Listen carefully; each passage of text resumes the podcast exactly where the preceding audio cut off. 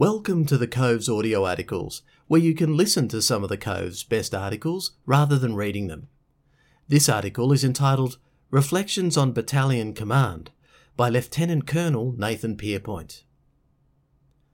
Background Having recently completed two years in command, like most in his position, Lieutenant Colonel Pierpoint needed to take some time to decompress.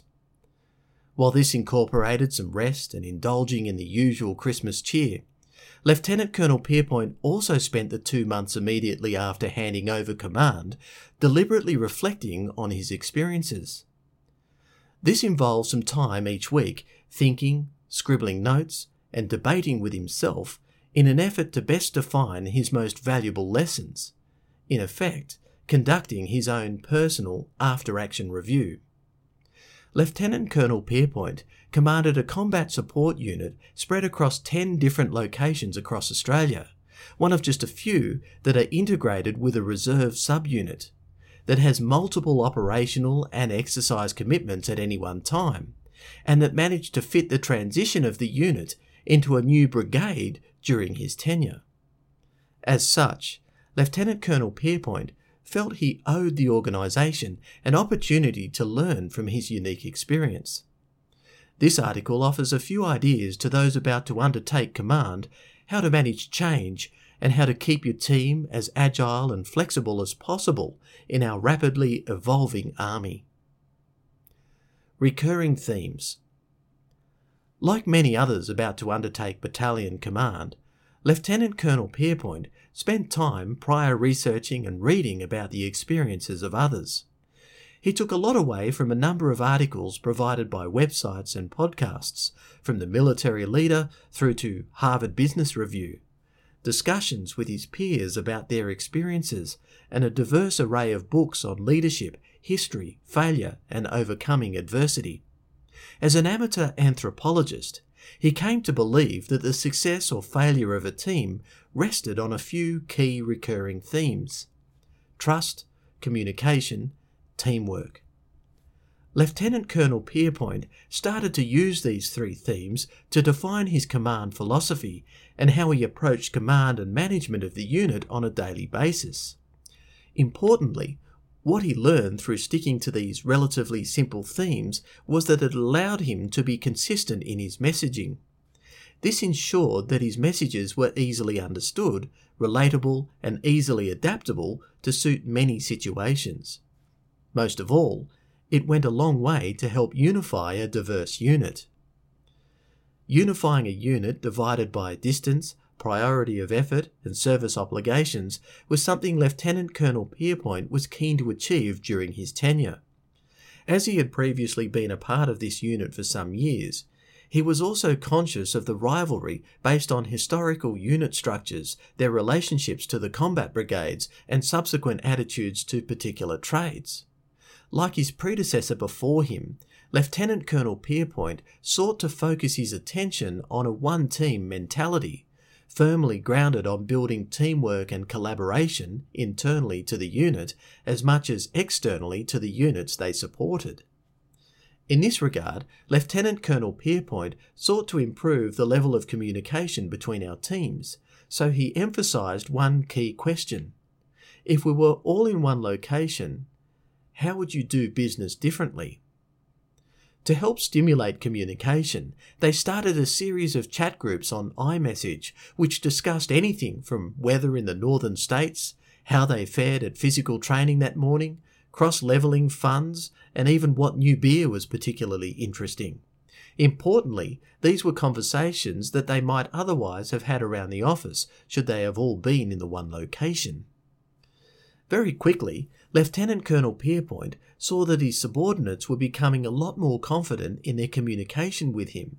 Teams began collaborating a lot more frequently, and an open, healthy dialogue occurred during points of difference where previously it would have likely developed into a shouting match. This frequent and persistent communication allowed them to become more confident in discussing challenges, less defensive to positive criticism, and made them open to new ideas. Most of all, it provided them with the ability to communicate context, which inevitably made decision making a whole lot easier. An important lesson early on is that our younger generation of soldiers crave information and, as a consequence, relish the ability to communicate, with social media playing an obvious part in this change. So, the more Lieutenant Colonel Pierpoint gave them access to this information and explained what the information meant, gave it context, the better appreciation they had of a given situation therefore providing a better sense of their responsibilities and thereby delivering a better output in the long run. Collective ownership. What Lieutenant Colonel Pierpoint also tried to do was provide everyone with a sense of ownership over the direction of the unit. This included a wide variety of things such as managing standard operating procedures, developing concepts, modernisation efforts, and building communication and engagement strategies. He did this because he was very conscious that he only had two years to guide the ship. Lieutenant Colonel Pierpoint had some preconceptions about what he wanted the unit to achieve, but reflecting on his time as a company commander, he was often left frustrated when he was not included in the conversation on modernisation efforts himself, knowing that it would influence him directly should he return as commanding officer. Lieutenant Colonel Pierpoint was also very conscious of the fact that he did not have, nor did he need to have, all the ideas or be the smartest person in the room. Lieutenant Colonel Pierpoint sought to give his junior officers and non commissioned officers ownership of the future direction of the unit and harness the shared intellectual capacity of the unit. They started a simple spreadsheet to manage and record everyone's extracurricular qualifications, civilian trades, university degrees, and the like. Lieutenant Colonel Pierpoint was surprised to see how many of our people had sometimes exceptional qualifications in very specific and niche trades, civilian experience, and degrees. He wanted to harness these individual qualities to improve the collective capacity of their own unit. They asked these members to provide short articles, presentations, and professional military education exercises in an effort to grow the intellectual capacity of the unit in the hope that it would drive innovation. This helped to generate new concepts, improve standard operating procedures, and keep pace with best practice in our civilian counterparts. In Lieutenant Colonel Pierpoint's efforts to mentor the majors, he set them the task of defining what they wanted the unit to look like should they come back as the commanding officer. Most importantly, he wanted to ensure that there was both cohesion and alignment in their thinking, so that their modernisation efforts outlasted their respective tenures and were unified in vision and purpose. Learning from failure. An important aspect of this ownership was ensuring they had a robust framework around sharing lessons learned. While most understand how to run and collate an after action review, being open to criticism and being open to failure is not something that comes naturally to those in command. Prior to assuming command, Lieutenant Colonel Pierpoint read a great book about the logic of failure and how it is an essential aspect to learning. Hence, he felt it necessary to establish a forum where people felt comfortable in providing and accepting criticism. This eventually paved the way to commanders being more willing to take chances and be more manoeuvrist in their desire to solve problems during training and assessments. Whilst there were some great successes, there were also a number of failures. For Lieutenant Colonel Pierpoint, he did not mind the failures in training so long as they learned the right lessons from their mistakes. The biggest challenge was knowing something was likely to go wrong in a training exercise and allowing the commander the freedom to experience that failure, hence, setting the conditions where junior commanders could fail safely during training became of paramount importance. Through failures came active conversations and solutions during after action reviews, and a willingness to take responsibility for adjusting standard operating procedures, tactics, techniques, and procedures, or aspects of doctrine or capability.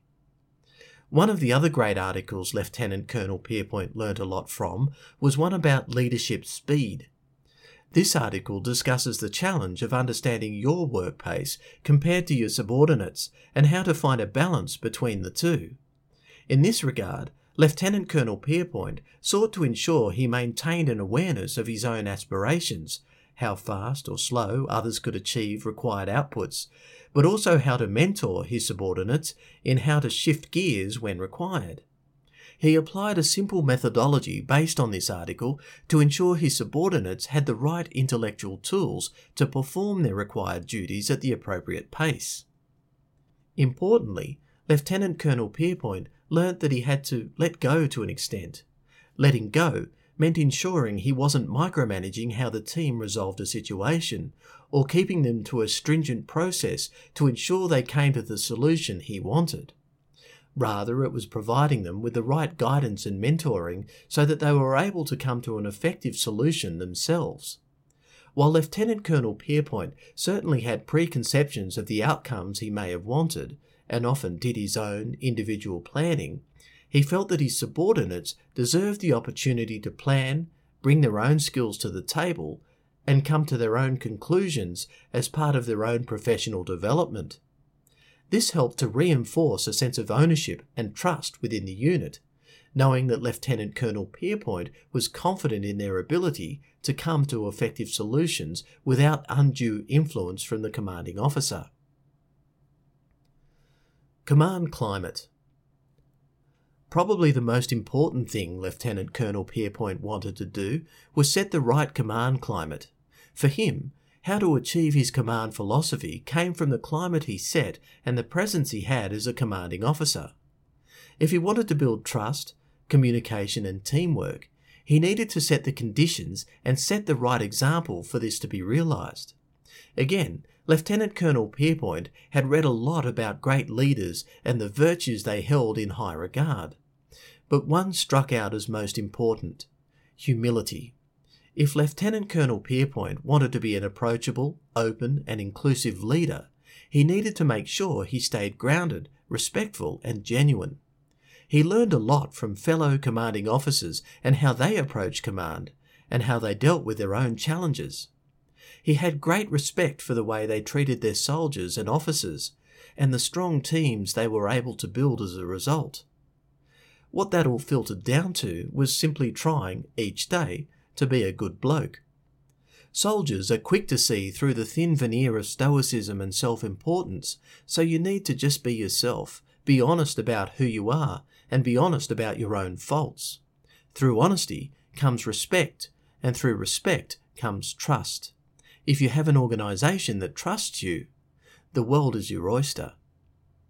Lieutenant Colonel Pierpoint hopes the points he has raised go some way to help future commanders.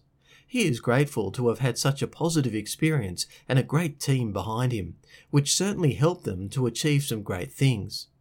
Remember, just like the enemy has a vote in battle, so too do your soldiers and officers in the leadership and development of the unit. The three simple themes of trust, communication, and teamwork worked for Lieutenant Colonel Pierpoint, but they may not work for all.